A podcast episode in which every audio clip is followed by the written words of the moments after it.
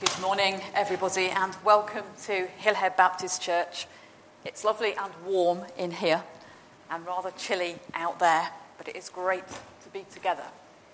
And it's good to see one or two friends who've been unable to be here for a little while back with us. That's great. We're going to begin by hearing some words from Psalm 119.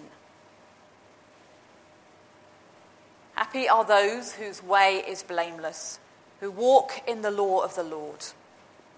Happy are those who keep his decrees, who seek him with their whole heart, who also do no wrong, but walk in his ways. You have commanded your precepts to be kept diligently. Oh, that my ways may be steadfast in keeping your statutes. Then I shall not be put to shame having my eyes fixed on all your commandments. I will praise you with an upright heart when I learn your righteous ordinances. I will observe your statutes. Do not forsake me. And so we're going to come now to God in prayer. Let us pray together. The King is among us. Holy God, it is so easy for us to sing these great words, but not so easy to grasp what they mean. On the one hand, we have domesticated you, made you cuddly and safe, like an idealized daddy. And on the other hand, we have depersonalized you, made you some complex concept beyond our understanding. And so, as we worship you, as we name you our King, we do so tentatively, not entirely sure what it is we are saying or singing. The King is among us, God's Spirit is near. Holy Spirit, it is easy for us to sing these words, but not so easy to grasp what they mean. Sometimes we imagine you as being like the air we breathe, filling us with life and potential. Sometimes we imagine you as being like a powerful wind sweeping away all that stands in its path. And so, as we worship you, as we invoke your name, we do so tentatively, not entirely sure what it is that we are saying or doing.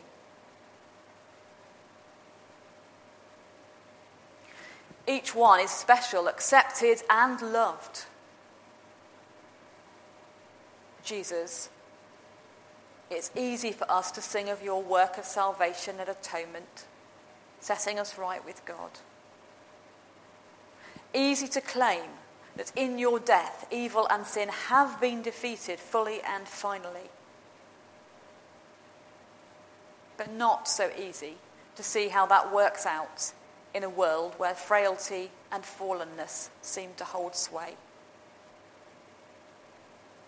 And so, as we worship you, as we reach for your acceptance, we do so tentatively, not entirely sure what it is that we are saying or asking.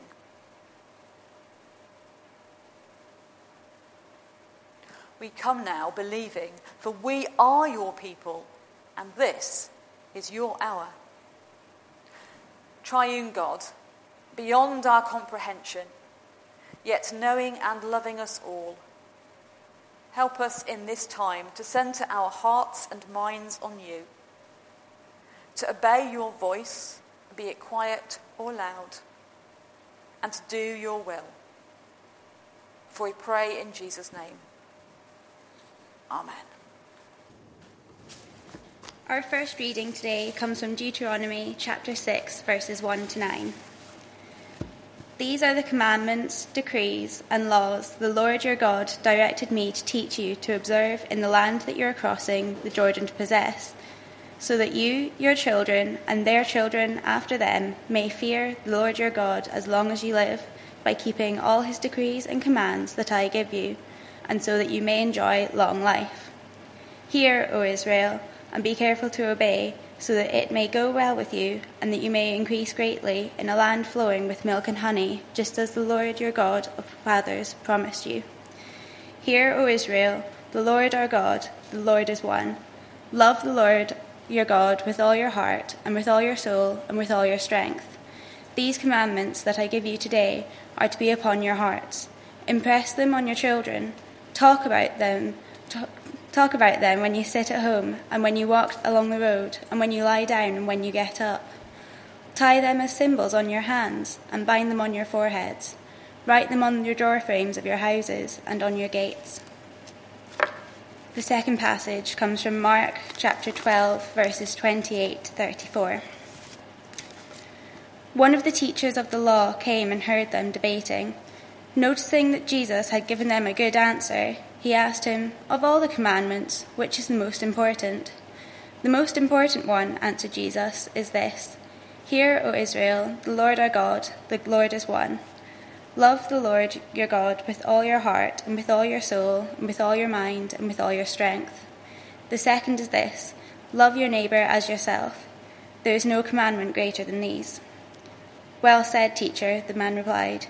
You are right in saying that God is one, and there is no other but him to love him with all your heart, with all your understanding, and with all your strength, and to love your neighbour as yourself is more important than all burnt, burnt offerings and sacrifices.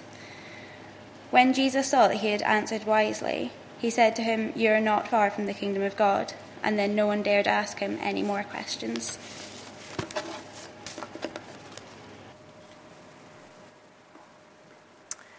This is the second time we've come to a communion service on this experimental pattern where I do a short reflection rather than a full on sermon, and then we share communion together before the children join with us for the closing part of the service.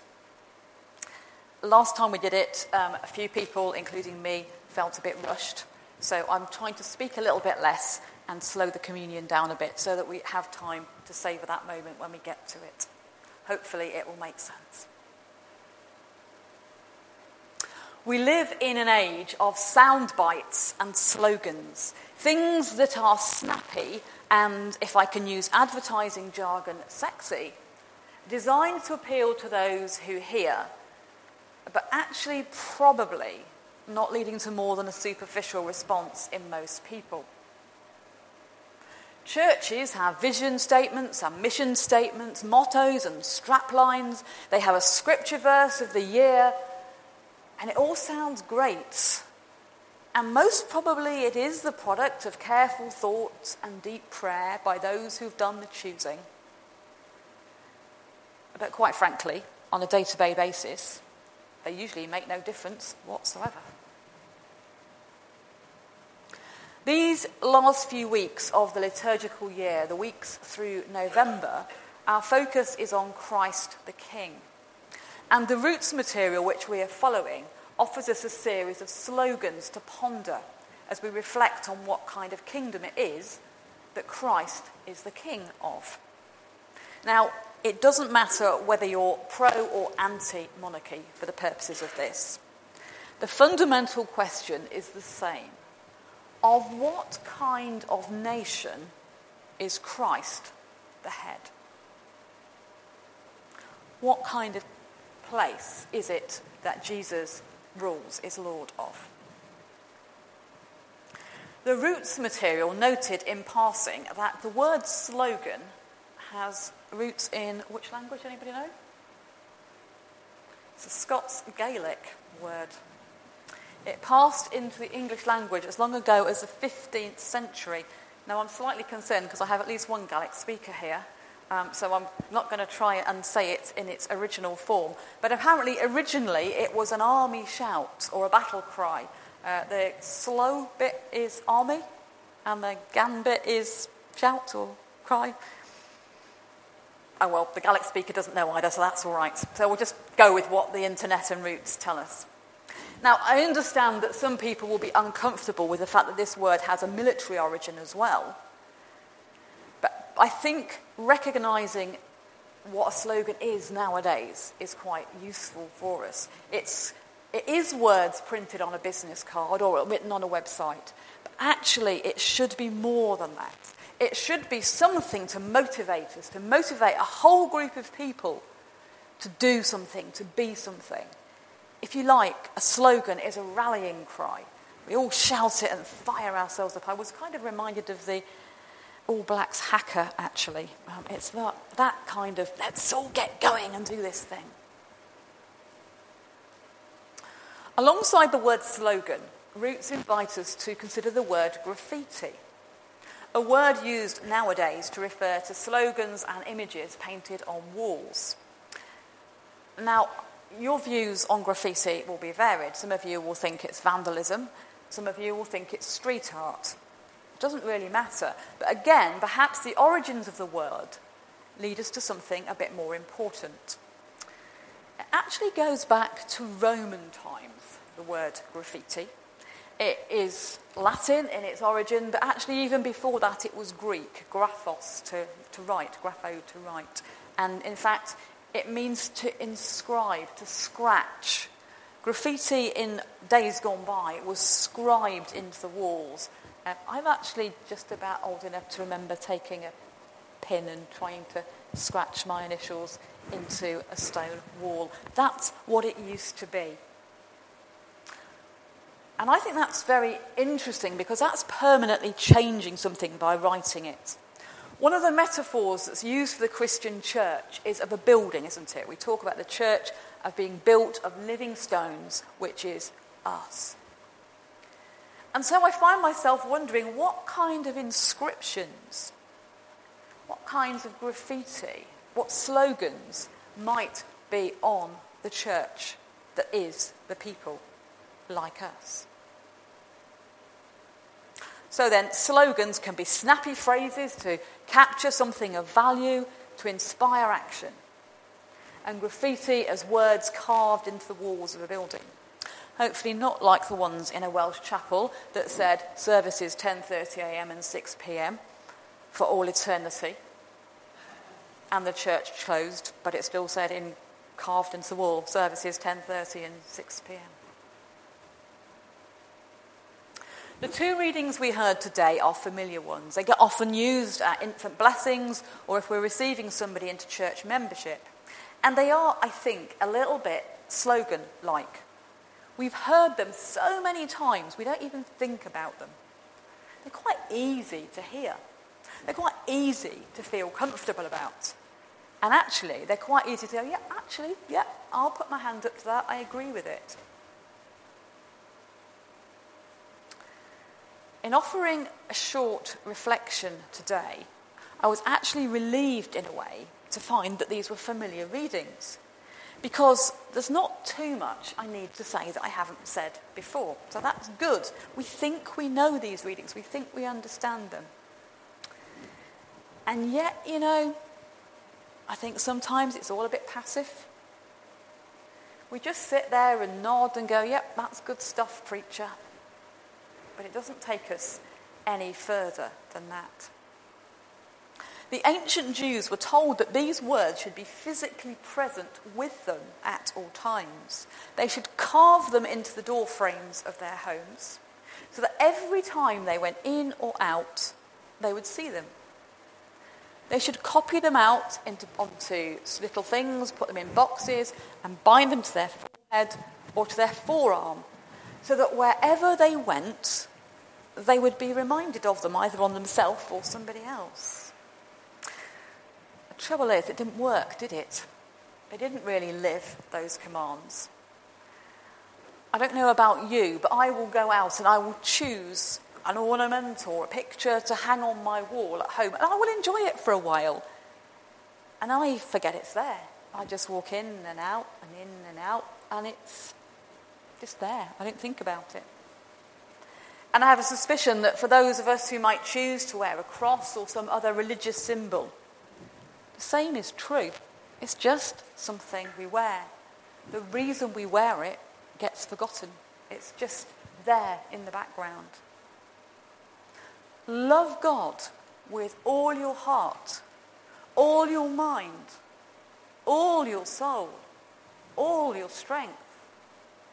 And love your neighbour as you love yourself. Yeah, it is a slogan. It is a motto, a strapline. But it's got to be more than that. If it's going to be the rallying cry of the citizens of the kingdom of God, the followers of Jesus, who are his continued embodiment here and now, it's got to be more than just graffiti. It's got to be something etched onto our hearts that makes a difference. You know the words as well as I do. Some of you knew them long before I was a twinkle in my dad's eye. You know the challenge that those words carry. You know which parts of them you find attractive and which parts, frankly, are rather challenging. To love God, to love your neighbour, to love yourself.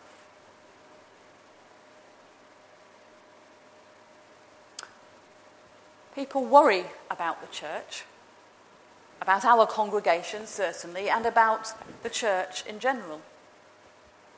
They worry who will do the jobs that need to be done. And I can assure you the list of jobs I get to do grows daily. We worry who will carry the message to a new generation. We worry how to get new people into the church, not as in this building, but into the body of Christ on the earth. We worry about being authentic. We worry about being true.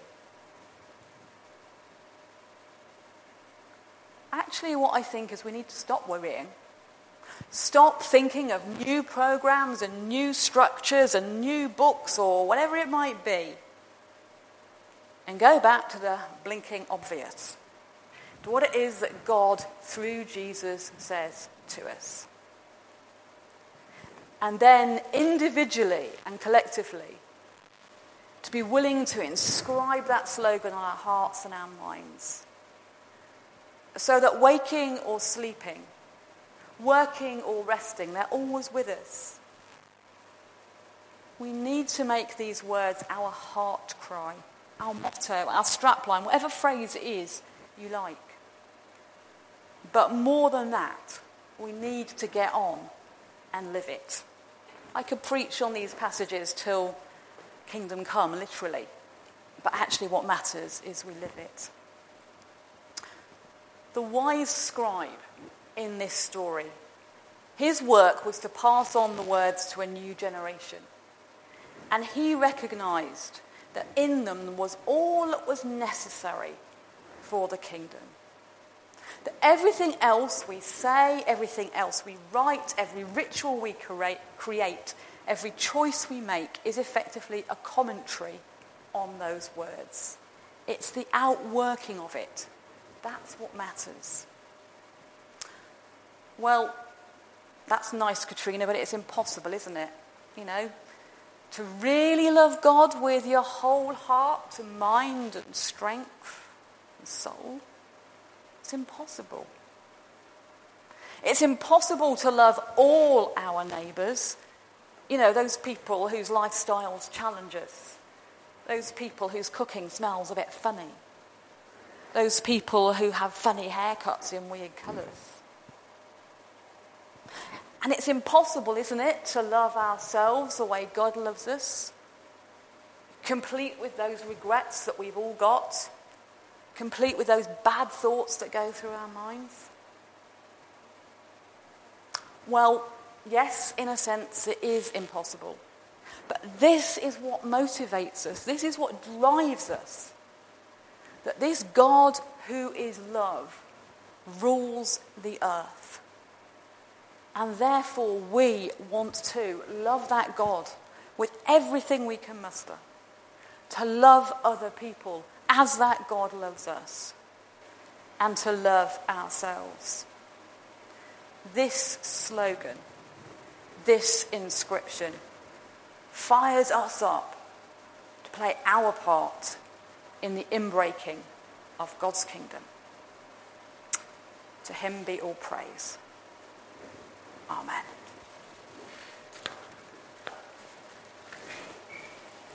We come now to our uh, prayers for others. Um, I asked Katrina to put the logo back up because I felt we should try this morning to concentrate our prayers on our neighbours. And actually, I did this before I realised what the, re- the readings were for this morning, so perhaps, Katrina, it's one of these ah uh-uh moments.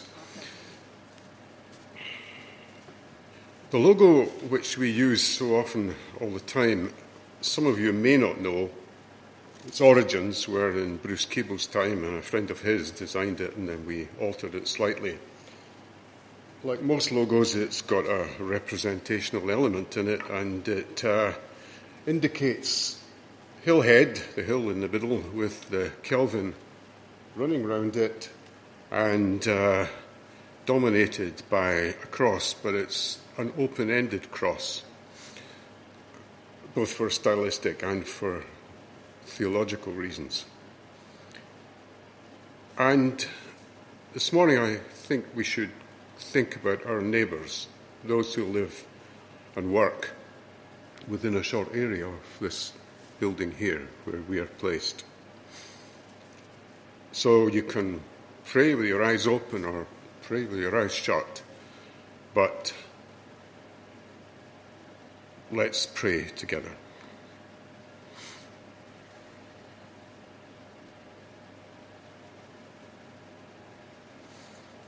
Dear God, our forebears had the foresight to plant a church here on what was the outskirts of a rapidly growing city, and over the years, people from this church have obeyed your command to love their neighbours through a missional and uh, pastoral ministry. We pray for those who teach at the university under increasing pressures to produce results in a field where results and productivity are so terribly hard to define. May they resist the temptation to take shortcuts. We also pray for the students under increasing financial pressure, and some of them haven't even had their grants paid for this year.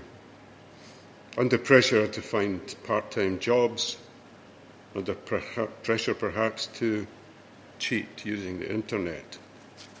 Lord, we pray that they may find strength to actually be true to what they're studying. And may the Christian student organisations be of help in these difficult areas. We pray for the hospital, Lord. We bring before you the doctors and nurses, the auxiliaries and the cleaners. Again, under pressure to perform with less money and fewer resources. We pray for the patients, some waiting for a diagnosis, some in hope, and others in fear, some recovering, and some die. May they all know your strength and love at all times. We pray for those who work in the shops and the restaurants, drive the buses and clean the streets, look after the botanics and the other precious open spaces. We pray for the thousands who come into the area almost every night to eat, drink, and be entertained. And we pray for those who serve them. And Lord, we pray also for those who simply live here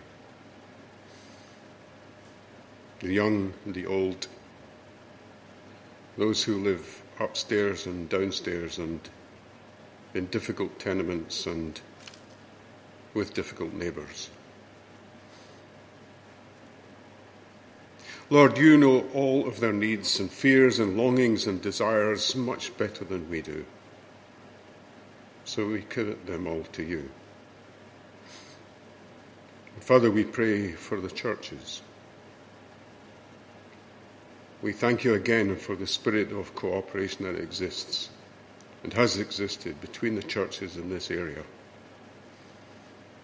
And we pray that that will continue in the face of the many pressures that prey upon Christian unity just now.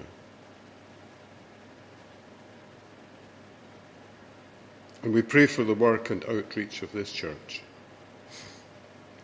We have a long history of reaching out to our neighbours, both near and far. And we pray that you will help us to fulfill your command to love you with all our heart and to love our neighbour as ourselves. And Father, at this time of international tension and all sorts of pressures, we pray that people might just realize that if they only practiced loving their neighbour, then so many of our problems and difficulties would disappear. Heavenly Father, we bring our prayers in Jesus' name. Amen.